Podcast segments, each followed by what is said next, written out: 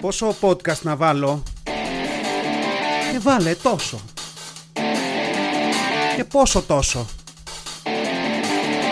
Βάλε τόσο όσο.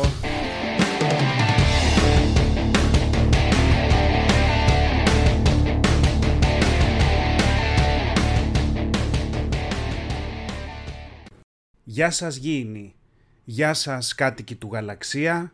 Γεια σας παιδιά των παιδιών των λουλουδιών και των άτοκων δανείων που πάντα εγκυμονούν κινδύνους. Χωρίς κανένα λόγο η εισαγωγή αυτή, αλλά έτσι για αλλαγή ρε παιδί μου, έτσι για αλλαγή γιατί βαρέθηκα την ίδια εισαγωγή. Για την αλλαγή που λέμε, έτσι, ε, για την αλλαγή που λένε και τα μισά σλόγκαν υποψηφίων στις κάθε είδους εκλογές. Γιατί, γιατί είναι ωραίο να ξέρεις από πού ξεκινάς. Σου λέει, σε αυτό το σκατομάνι που ζούμε, κανείς δεν είναι ικανοποιημένος. Άρα, για την αλλαγή. Τώρα, γιατί αυτή η αλλαγή είναι πάντα σαν μια τρίτη που κρεμάει στο σασμάν και το μόνο που μένει είναι αυτός ο ταλαιπωρημένος ήχος του κινητήρα, ο ήχος αυτός που, που αν προσέξεις καλά θα τον ακούσεις να ρωτάει γιατί μου το κάνεις αυτό; Μ, για αυτή την αλλαγή.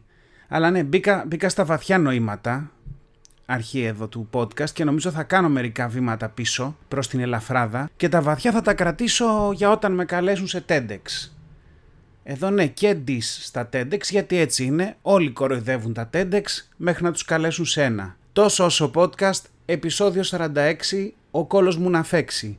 Σάββατο, ημέρα ψυχογράφησης στα στούντιό μας στον Ταύρο. Τώρα, γιατί ο κόλος μου να φέξει σαν να είμαι πηγολαμπίδα, δεν ξέρω. Δεν ξέρω από πού βγήκε αυτό, από τον κόλο σου 1-0, θα πει κάποιος εδώ, και, και δεν ξέρω αν θα σταματήσει και ποτέ αυτό το 6 με το φέξι και δεν βρήκατε κάτι ψάχνοντας. Ανταυτού βρήκα 100 παροιμίες με κόλλο και συχάθηκα να διαβάζω περίπου στη δέκατη, οπότε δεν θα φέρω καμία εδώ γιατί δεν έχω και όρεξη για κολοκουβέντα. Θα πάω όμως σε κάτι που με πείραξε τη βδομάδα που πέρασε και εξηγούμε. Όπως κάθε άνθρωπος που σέβεται τον εαυτό του, αλλά όχι τον κόπο των άλλων, πάνω στο πρόγραμμα που έχω για να περιγούμε στο ίντερνετ, ξέρετε το browser αυτό, έχω ένα προγραμματάκι που κόβει τις διαφημίσεις. Πρώτον, γιατί δεν γουστάρω τις διαφημίσεις, γιατί τα περισσότερα που μου σκάνε με ξέρουν καλά και με πιάνουν και αγοράζω βλακίες. Και δεύτερον, γιατί ρε παιδί μου, δεν ξέρω, δεν μπορώ εκεί που παίζει στο YouTube μια κομματάρα και εγώ σκέφτομαι ότι είμαι κάπου διακοπές ή ότι είμαι κάποιος άλλος γενικά, να σκάει άκυρη διαφήμιση για πάνες ακράτειας. Και εγώ, και εγώ να πετάγομαι από την καρέκλα στο γραφείο τρομαγμένος και ο συνάδελφος να με ρωτάει τι έχω και να πανικοβάλλομαι και να του λέω ακράτεια. Δηλαδή δεν μπορώ. Δεν μπορώ. Οπότε έχω ένα τέτοιο πρόγραμμα και γενικά αυτά τα προγράμματα δεν με πειράζαν όσο δεν ήμουν δημιουργός περιεχομένου. Εδώ να πω, μην ψαρώνετε με τίτλους, εξορισμού όλοι μας είμαστε δημιουργοί περιεχομένου. Θέλω να πω και που μιλάς περιεχόμενο δημιουργείς και που πας για νούμερο 2, θα έλεγε κάποιος συχαμένος, το ίδιο κάνεις. Και βέβαια, οι δύο παρατηρήσεις αυτές είναι που γεφυρώνονται με τη φράση όλοι έχουν μια γνώμη και μια ένα σημείο τέλος πάντων από το σώμα τους από που κάνουν κακουλίνια. το πιάσαμε. Αυτό. Αλλά ναι, ωραίος τίτλος το δημιουργός περιεχομένου και πόσο χαμηλά βάζουμε το όριο εδώ. Θέλω να πω, δημιουργείς περιεχόμενο, είσαι content creator. Content creator. Τι θες γι' αυτό, έναν εξοπλισμό με δυνατότητα καταγραφής ήχου ή εικόνας και μία άποψη. Εδώ είμαστε. Τόσο όσο podcast, επεισόδιο 46, καλώς ήρθατε. Να τα λέμε όλα. Αλλά ναι, Δηλαδή ο επόμενος τίτλος κοντά σε αυτό το content creator θα μπορούσε να είναι carbon dioxide creator, δηλαδή και μόνο που αναπνέεις. Είναι τόσο χαμηλές οι απαιτήσεις. Αν τέλος πάντων για αλλού ξεκίνησα, τώρα που είμαι λοιπόν δημιουργός, αλλά απ' την άλλη είμαι ακόμα ανυπόληπτος δημιουργός, με πειράζει λίγο να κόβω τις διαφημίσεις, αλλά δεν με επηρεάζει καθόλου, γιατί λεφτά από το YouTube δεν πρόκειται να βγάλω anytime soon. Οπότε μένω στο ηθικό μου πλεονέκτημα ότι με αυτό το ad block που έχω χτυπάω τις πολυεθνικές που προσπαθούν να βγάλουν τρισεκατομμύρια στις πλάτες μας και αγνώ εντελώς τους φτωχούς πλην τίμιους content creators που ίσως ένα μικρό ποσό από την πλατεφόρμα να τους έκανε διαφορά. Εντάξει, απ' την άλλη όμως εδώ δεν τους υπολογίζει το ίδιο το YouTube, θα τους υπολογίσω εγώ. Με αυτά και με εκείνα, εκεί, αυτό που θέλω να πω είναι ότι έφτασε το πλήρωμα του χρόνου. Τις προάλλες και ενώ το προγραμματάκι μου έπαιζε κανονικά και απέκρουε κάθε προσπάθεια διαφήμισης, όπως αποκρούει ο Τσιτσιπάς στα μπαλάκια και κάθε προσπάθειά μου να τον συμπαθήσω, κάποια στιγμή το YouTube μου λέει «Βλέπω τι κάνεις και να ξέρεις ότι θα σε αφήσω να δεις άλλα τρία βίντεο. Μετά πάπαλα. Κοιτάω το adblock, ήταν ακόμα εκεί, αλλά δεν ήταν κιόλας. Θέλω να πω, ήταν λίγο σαν να έχω φιδάκι έξω, ταμπλέτα μέσα, έξυπνη σίτα στο ενδιάμεσο και να έρχεται το κουνούπι να κάθεται πάνω στη μύτη μου. Έτσι ήταν το adblock. Και όντως μετά από τρία βίντεο, πάπαλα, ο τσάμπας πέθανε. Και, και κάτι έσπασε μέσα μου εκεί και λέω, εντάξει, δηλαδή ίσως να ήρθε το πλήρωμα του χρόνου. Τέρμα τα ψέματα. Κάτσε να πάω να δω πόσο έχει αυτό το YouTube Premium. Και ήταν ακριβώς αυτό που πας να μπεις κάπου τσάμπα και σου λένε «Ξέρετε κύριε υπάρχει μία είσοδος» και παίρνεις ένα ύφος ζάχου δόγκανου και λες «Πόσο έχει να πληρώσω» και ακούς μια τιμή και κάνεις μεταβολή και φεύγεις. Αυτό. Το YouTube λοιπόν κοστίζει 100 ευρώ το χρόνο για να μην σου σπάνε την παπάρα με διαφημίσεις. Και εκεί είναι που μπήκα κατά κάποιο τρόπο στα στάδια της απώλειας. Εντάξει, αρχικά ήταν η άρνηση. Λέω δεν μπορεί ρε φίλε. 100 ευρώ. Όχι. Όχι. Και μέσα στα επόμενα δύο δευτερόλεπτα έφτασα και όλο στο δεύτερο στάδιο, στο θυμό. Μα να πληρώσω για το YouTube. Εμείς σας κάναμε αυτό που είστε. Εμείς κάτσαμε σαν μαλάκες από καταβολή της πλατφόρμας και είδαμε βίντεο με γάτες. Βάλαμε, βάλαμε τζάκια αναμένα για χαλί στις προσωπικές μας στιγμές. Ένας φίλος από το χωριό, δεν τον ξέρετε, που είχε, είχε και κανονικό τζάκι, αλλά παρόλα αυτά. Ναι, που, που καταναλώσαμε άπειρα τραγούδια που ανέβαζαν κάποιοι βλαμμένοι με συνοδεία αυτές τις παρουσιάσεις στο PowerPoint που έγραφαν τους στίχη παράλληλα με κάτι εικόνες από κοπέλες που κλαίγανε. Εμείς το κάναμε αυτό. Και τώρα μας ζητάτε λεφτά για να είμαστε εδώ. Δηλαδή είναι, είναι σαν να αρχίσει η εκκλησία να ζητά λεφτά από τις γριές για να ακούνε τη λειτουργία. Ή, όχι κάτσε. Όχι μαλακία. Είπα αυτοί ζητάνε αλλά το κάνουν αλλιώς. Το παίρνω πίσω. Να μάθετε μπαλίτσα από την εκκλησία λοιπόν. Βάλε YouTube ένα παγκάρι, ένα ντονέσιο και να έρθω να ρίξω τα 5 δεκάλεπτα για να κάνουν παραπάνω θόρυβο, να νομίζω όλος ότι έριξα 2,5 ευρώ και να ανάψω το κεράκι μου. Τώρα, ίσω με χάσατε, αλλά μην κοροϊδευόμαστε, το έχετε κάνει αυτό σε εκκλησία. Δηλαδή πιστεύω δεν υπάρχει άνθρωπος να μην έχει πάει σε εκκλησία, να κρατάει τρία δεκάλεπτα και να ντρέπεται και να φτάνει πάνω από το παγκάρι και να τα στουμπώνει μέσα με δύναμη μπας και ακουστούν περισσότερα. Ε, όλοι μας το έχουμε κάνει και εγώ το έχω κάνει και μάλιστα μια φορά μου τα πέταξε πίσω και έσκασε από μια κουρτίνα ο Αντρέας Μικρούτσικος και με έκραξε. Ήταν το μεγάλο παγκάρι. Αυτό. Αλλά ναι, σε κάθε περίπτωση θέλω να πω με όλο αυτό νιώθω λίγο σαν να πληρώνω για να δω το παιδί μου που εγώ το μεγάλωσα, που έκανα κόπο να το μεγαλώσω και να το φτάσω εκεί που είναι. Εν τω μεταξύ, την ίδια μαλακή έκανε και το μέτα της προάλλες, είχαν συνεννοηθεί αυτοί. Μου έβγαλε μήνυμα ότι αν δεν πληρώσεις λέει θα έχεις διαφημίσεις. Πώς δεν με θα έχεις πρόβλημα, αυτό.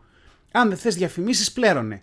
Και ήταν κάτι τύπου 13 ευρώ το μήνα για να έχω facebook και instagram χωρίς διαφημίσεις όπου αν εμείς χτίσαμε το YouTube, τι να πει κανείς για το Facebook, που αν δεν ήμασταν εμείς με τις ευχές σε 20 φίλους, τις γλυκές καλημέρες, τα poke πολύ πριν από αυτό και το διαρκές ξεκατίνιασμα κάτω από τη μαλακία πως φίλοι και γνωστοί, δεν θα ήσασταν πουθενά. Δηλαδή και πραγματικά νόμιζα ότι μετά από 15 πώ στον τοίχο μου και κάτι για ένα νόμο και μια αποποίηση ευθυνών και δεν θυμάμαι τι άλλο, νόμιζα ότι το είχαμε λύσει αυτό το πρόβλημα. Αλλά εντάξει, προφανώς προφανώς σκέφτηκα μετά η ΜΕΤΑ έχει δικηγόρους και το τρίπλαρε και αυτό. Δηλαδή, τι να κλάσουμε εμείς με μια κοινοποίηση από τη βούλα από τα κάτω πετράλωνα. Εντάξει, αλλά ναι, γενικά σκεφτόμουν ότι είναι ρε παιδί μου και ένα wake up call όλο αυτό. Θέλω να πω, όσο κάτι είναι τσάμπα, κάθεσαι και καίγεσαι.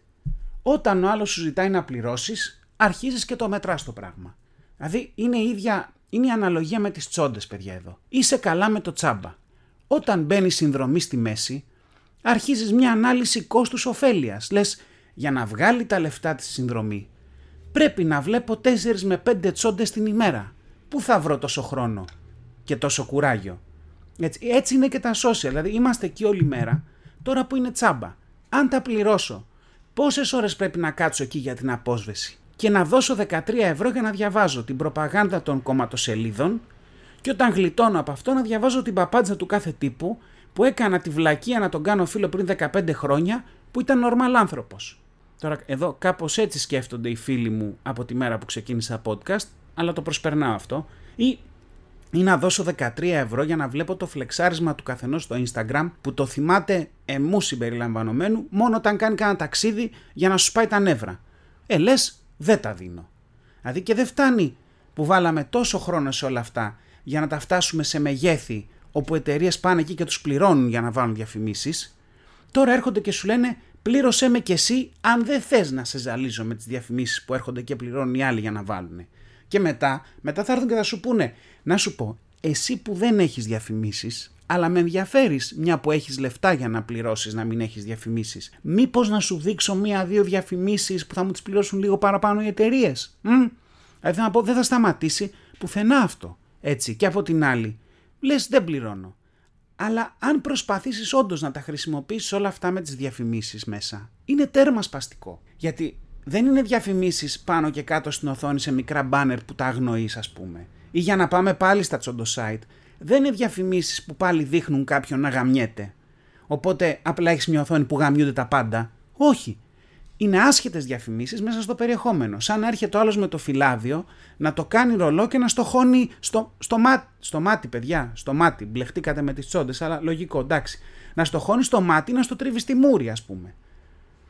Δεν ξέρω. Τώρα, μην το πάω παρακάτω. Θα σταματήσω εδώ αυτά με το YouTube. Δεν τελειώσαμε. Θα μας βρείτε απέν ad ίσας. Ad ημέτωπους θα μας βρείτε. Εντάξει. Δεν μπορώ να δώσω άλλα. Αν το πιάσετε, το πιάσετε. Αν όχι, κάντε skip ads και πάμε παρακάτω. Σε άλλα νέα, μια τέλεια είδηση έρχεται από τον κόσμο του διαδικτύου. Ευχαριστώ πολύ για αυτό, Γιάννη. Τα πάμε στα τρίκαλα. Εντάξει. Τώρα, για όσους στο μάθημα της γεωγραφίας στο σχολείο ψάχνατε το συντομότερο δρόμο για το βρακί της Ελένης και όχι την πρωτεύουσα του Μπενίν, να πούμε πρώτον ότι καμιά φορά είναι πιο εύκολο να φτάσεις στο Μπενίν από το να φτάσεις στο Βρακίν. Και δεύτερον, ότι τα Τρίκαλα είναι μια πόλη στη βορειοδυτική Θεσσαλία. Δηλαδή, για να καταλάβετε, αν κάποιος θέλει να πάει θάλασσα από τα Τρίκαλα, πρέπει να κάνει 160 χιλιόμετρα μέσα από στροφιλίκια στο βουνό για να πάει προς το Μενίδη και να κολυμπήσει στον Αμβρακικό, ή να κάνει 130 χιλιόμετρα να πάει προς Αιγαίο, στο Κεραμίδι, ας πούμε. Τόσο μακριά από τη θάλασσα είναι. Εκεί λοιπόν, στα Τρίκαλα, πολίτης δόρισε φουσκωτή βάρκα και σωσίβια στη Διεύθυνση Αστυνομίας Τρικάλων Σύμφωνα με το trikalaenημέρωση.gr, εκπληκτικό URL, επικαλείται λοιπόν εκεί ευχαριστήρια επιστολή του αστυνομικού διευθυντή Τρικάλων Τάδε. Η υποδιεύθυνση λέει έλαβε πρόσφατα μια φουσκωτή βάρκα και τέσσερα σωσίβια προκειμένου να βοηθήσει το έργο της αστυνομίας εάν ξανασυμβεί πλημμύρα στην περιοχή Θεσσαλίας, της Θεσσαλίας. Και μπράβο του του ανθρώπου. Μπράβο του πραγματικά. Τώρα, τι θα γίνει με αυτή τη βάρκα ρωτάτε; Θα σας πω εγώ τι θα γίνει. Στην αρχή θα μπει σε ένα δωμάτιο. Με τα κουπιά τα σωσίβια κομπλέ έτοιμη για δράση. Ίσως να μπει και μια ταμπέλα στην πόρτα που να λέει σωστικά μέσα παρένθεση βάρκα. Εντάξει. Μετά από κανένα δίμηνο, αφού δεν θα χρειαστεί η βάρκα πουθενά, κάποιος αστυνομικός θα πει: Δεν την παίρνω να πάω μια βαρκάδα στο λιθέο ποταμό, μια που την έχουμε και κάθεται. Κρίμα είναι. Θα σκουριάσει από την ακινησία. Και εκεί θα τον ρωτήσει ο συνάδελφος: Τι λες, ρε Μαλάκα, και αν τη βάλουμε στο νερό, δεν θα σκουριάσει. Και εκεί θα κοιταχτούν για δύο δεύτερα και θα γελάσουν ένας με τον άλλο, πιστεύοντας ο καθένας ότι ο απέναντι είπε τη μαλακία. Αλλά τέλος πάντων θα την πάνε τη βόλτα και μετά θα την γυρίσουν πίσω και όλο και κάποιος θα τους δει και θα το πει στον διοικητή και εκείνος θα τους βάλει κολόχερο. Και μετά από λίγο καιρό, το δωμάτιο της βάρκας θα χρειαστεί για να βάλουν τίποτα κατασχεμένα. Και η βάρκα θα ξεφουσκώσει και θα μπει σε ένα μικρότερο δωματιάκι. Και μετά θα έρθει η νέα κοσμογονία. Ξέρετε, αυτές που έρχονται κάθε 65.000 χρόνια, αλλά κοίτα πω περνάει ο καιρός και έρχεται η καταιγίδα και πάλι, και πάλι καλά που υπάρχει βάρκα. Αλλά να που δεν έχουν τρόμπα. Θέλω να πω, συνήθως όλο και κάποια τρόμπα θα βρεις σε αστυνομικό τμήμα, αλλά όχι από αυτές που φουσκώνουν βάρκες. Και έτσι, τέσσερις συνάδελφοι θα φορέσουν μόνο τα σωσίβια και θα πάρουν από ένα κουπί στο χέρι και θα προσπαθούν με αυτά να ξεβουλώσουν τις χάρες από τους υπονόμου. Και αυτό θα είναι όλη η χρήση που θα γίνει σε αυτή τη δωρεά.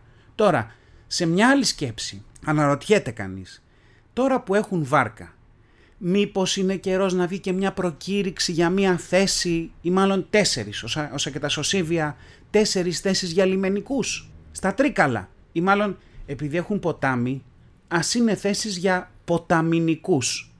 Να φτιάξουμε τη, μια υποδιεύθυνση της αστυνομίας, όπως έχουμε άστη και νομία, άρα ποτάμι και νομία, την ποταμινομία. Τέσσερις ποταμινικοί λοιπόν για τα Τρίκαλα. Γιατί, γιατί είναι κολόπραμα τα ποτάμια. Πάνε και μπαζώνουν εκεί που δεν τα σπέρνουν. Και μετά πέφτει ένα ψηλόβροχο και γίνεται της πουτάνας. Και να τους φτιάξουμε και ένα ωραίο κτίριο στου ποταμόμπατσους, δίπλα στο ποτάμι, να βάλουν τη βάρκα μέσα και να κάτσουν εκεί να περιμένουν τον επόμενο κατακλυσμό. Και να τη βγάζουν βέβαια έξω μια φορά την ημέρα, αλλά και τη βάρκα, και να κάνουν βόλτες στο ποτάμι πάνω κάτω, ασκήσεις ετοιμότητας. Και να κάνουν μετά παιδιά υποταμινικοί και να πάνε στο σχολείο και να τους πειράξει ένας συμμαθητής τους και να πούνε «Θα το πω στον πατέρα μου που είναι αστυνομικός» και να τους πει το κολόπεδο το άλλο «Ποταμινομικός είναι ρε φλόρο, θα μου κλάσει ένα φράγμα, ριάκια και παραπόταμου φυλάει, πέρκες και πέστροφες». Και θα πηγαίνει κλαμμένο το παιδί στο σπίτι και θα το λέει στον πατέρα του και θα του λέει αυτός «Μη τους άκους παιδί μου, αστυνομικός είμαι». Και θα λέει το παιδί τότε «Δείξε μου μπαμπά το υπηρεσιακό σου περίστροφο» και ο πατέρας του θα βγάζει από τη θήκη ένα ζωντανό υπηρεσιακό πέστροφο. Μ; Ναι παιδιά, όλα αυτά για να φτάσουμε εδώ. Και μια που φτάσαμε σε αυτό, εδώ ένας Ιταλός θα ρωτήσει σε άπτες τα Ιταλικά «Περκέ» και θα του πω «Κόψε τη μουρμούρα, εδώ το αστείο λειτουργεί σε δύο επίπεδα. Πιάσαμε με ένα σπάρο δυο χταπόδια. Don't you agree?» Και μετά από αυτή την πηχτή βλακεία, δεν μπορώ να δώσω κάτι άλλο σε αυτή την είδηση, θα πάμε σε ένα άλλο άρθρο που ίσως αυτό να μας κάνει και σοφότερους. Διαβάζω λοιπόν σε site το μυστήριο με το πρόσωπο στον ιερό βράχο της Ακρόπολης. Τώρα δεν θέλω κάτι παραπάνω για να κάνω κλικ, κανείς δεν θέλει κάτι παραπάνω για να κάνει κλικ, οπότε μπαίνω λοιπόν και διαβάζω. Εάν βρεθείς από την πλευρά της πλάκας, συγκεκριμένα στην οδό Επιμενίδου και προσέξεις το μνημείο, θα ξεχωρίσεις εύκολα τον όγκο που μοιάζει με ανθρώπινη μύτη. Λίγα δευτερόλεπτα αργότερα θα εντοπίσεις την οπή παύλα στόμα, τα μάτια, τα φρύδια αλλά και το σπήλαιο στο ένα ρουθούνι. Εδώ να προσθέσω ότι το κομμάτι δεν θα έπρεπε να ξεκινάει με το αν βρεθείς από την πλευρά της πλάκας, αλλά ως εξής. Αν την έχεις πιει και βρεθείς από την πλευρά της πλάκας και μετά να συνεχίζει, γιατί αυτό που δείχνει στο άρθρο πρόσωπο δεν είναι.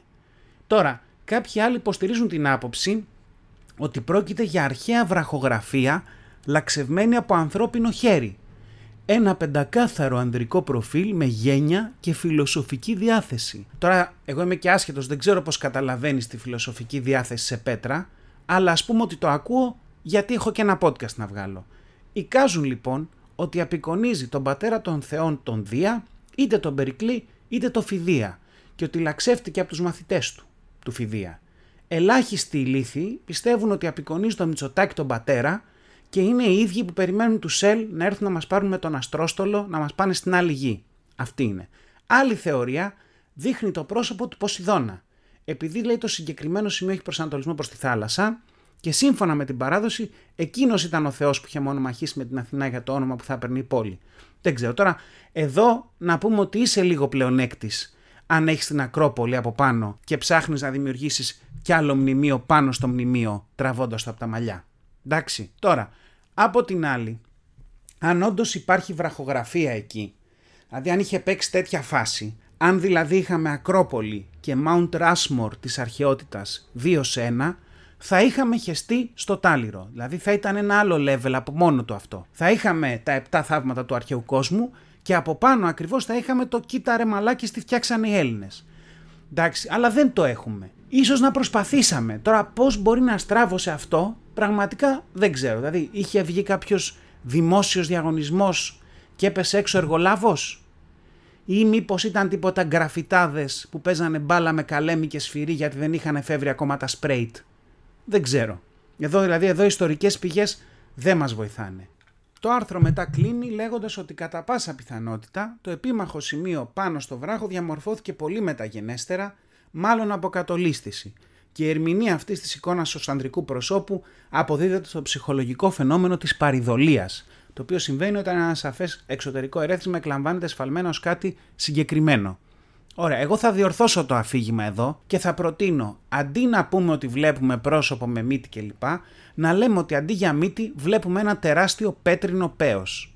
Για να δικαιολογήσουμε και τα άπειρα ξύλινα ομοιώματα πέους, παύλα ανοιχτήρια μπύρας που πουλάνε τα τουριστικά στην πλάκα. Δηλαδή και θα έχουμε και Ακρόπολη και στη μία άκρη της μια Ακρόψολη. Τελειώ. Ε, θα ήταν τέλειο αυτό το πράγμα αν το κάνουμε. Ούτε πρόσωπα ούτε μπλεξίματα με βραχογραφία. Ένα πουλί. Έχει Ακρόπολη στην άκρη, ένα πουλί. Το Ακρόπουλι. Και θα δουλεύει και σε άλλα επίπεδα αυτό. Δηλαδή μετά πλέον θα δίνουν και οι τουρίστες, όλοι οι τουρίστες θα δίνουν ραντεβού εκεί. Πού είστε, έχουμε χαθεί. Ωραία, να συναντηθούμε κάτω από το πουλί, ας πούμε. Έτσι και θα μπορούμε να κάνουμε και κάποιο φεστιβάλ σε εκείνο το σημείο, πως έχουμε στη σκιά των βράχων, θα έχουμε στη σκιά του Πέους. Δηλαδή, είναι, παιδιά, είναι πάρα πολλά αυτά που βγαίνουν και πολύ ενδιαφέροντα. Οπότε, να το ξανασκεφτούμε λίγο αυτό με την προσωπογραφία, βραχογραφία, να το πάμε προς μια καλύτερη, χειρότερη, δεν ξέρω εσείς διαλέξτε κατεύθυνση που να βολεύει και να δίνει αφορμές για πράγματα. Λοιπόν, αυτά με την Ακρόπολη, αυτά και με το άρθρο της Ακρόπολης. Θα κλείσουμε με μια βιβλιοπρόταση. Θα κλείσουμε με μια βιβλιοπρόταση. Έχω πάρει τον τελευταίο καιρό, την τελευταία εβδομάδα, γιατί τα, τα κατάπια σχεδόν και διαβάζω τα βιβλία του Κωστάκη Ανάν. Δεν ξέρω αν το ξέρετε. Αν δεν το ξέρετε, είναι καιρός να τον μάθετε. Ε, πάρα πολύ ωραία βιβλία. Τα βιβλία που έχω τελειώσει, γιατί έχω τη φορμόλη που ακόμα τη διαβάζω, είναι «Η τελική λύθη», ε, «Βολική αναισθησία» και το «Ουράνιο talk show». Όταν έχεις βιβλία που στον τίτλο έχουν λογοπαίγνια, δεν μπορείς να, να πας λάθος με αυτό. Δηλαδή δεν περιγράφω άλλο, αλλά είναι πολύ ωραία βιβλία, χιουμοριστικά. Εγώ γέλασα πολύ διαβάζοντάς τα. Δεν είναι καινούρια. Είναι νομίζω το πρώτο που δεν το έχω. Αν το έχει κανείς να μου το δανείσει, πολύ θα χαρώ. Ε, γράφτηκε το 5 και αυτά είναι η τελική λύθη του 2008, το ουράνιο talk show του 2010 και η βολική αναισθησία είναι νομίζω το 12 και η φορμόλη που διαβάζω το 14 κάπου εκεί. Αλλά είναι πάρα πολύ ωραία βιβλία, όχι πολύ εύκολο να τα βρείτε, οπότε σηκωθείτε από καναπέδες, διβανομπάουλα, μπαουλοντίβανα κλπ. Και ψάξτε. Ε, εγώ τα πήρα από το Captain Books. Πολύ ωραίο βιβλιοπωλείο, πολύ καλά παιδιά εκεί και αυτό είναι μια ιδέα. Και να πω και κάτι τελευταίο, αν αυτά τα βιβλία τα ξέρατε ήδη, αυτό μάλλον εξηγεί γιατί ακούτε το podcast. Από την άλλη, αν δεν τα ξέρατε και ακούτε το podcast, είμαι σίγουρος ότι θα τα λατρέψετε. Σε καμία περίπτωση δεν λέω ότι το podcast φτάνει σε αυτά τα επίπεδα που θα δείτε μέσα στα βιβλία βέβαια, αλλά τέλος πάντων εγώ διαβάζοντάς τα πολύ ταυτίστηκα σε κάποια κομμάτια και ελπίζω να κάνετε και εσείς το ίδιο. Αυτά και με τη βιβλιοπρόταση. Αυτό ήταν για σήμερα. Τόσο όσο podcast, επεισόδιο 46. Βρώμικο επεισόδιο για βρώμικα μυαλά σήμερα. Δηλαδή αναφορές σε ποπούς, σε ερωτικές ταινίες και σε πέτρινα πουλιά. Κυλιστήκαμε στο βούρκο των βρώμικων υπονοούμενων και εννοούμενων και ζητώ συγγνώμη τώρα που είναι αργά για δάκρυα, θα το καθαρίσουμε στο επόμενο. Μέχρι τότε να είστε καλά, να περνάτε όπως θέτε, να ενημερώνετε φίλους και γνωστούς για τούτο εδώ το πόνημα και θα τα πούμε. Τα φιλιά μου. Ήταν ένα podcast τόσο όσο. Μέχρι να τα ξαναπούμε, να γκρινιάζετε λιγότερο, να γελάτε περισσότερο και να περνάτε όμορφα. Κάπου εδώ είχα βάλει ένα πάρτε φροντίδα εκ του αγγλικού take care και οι φίλοι μου μου είπαν ότι ήταν πολύ cringe και το έβγαλα. Ή μήπως όχι. Φιλιά πολλά.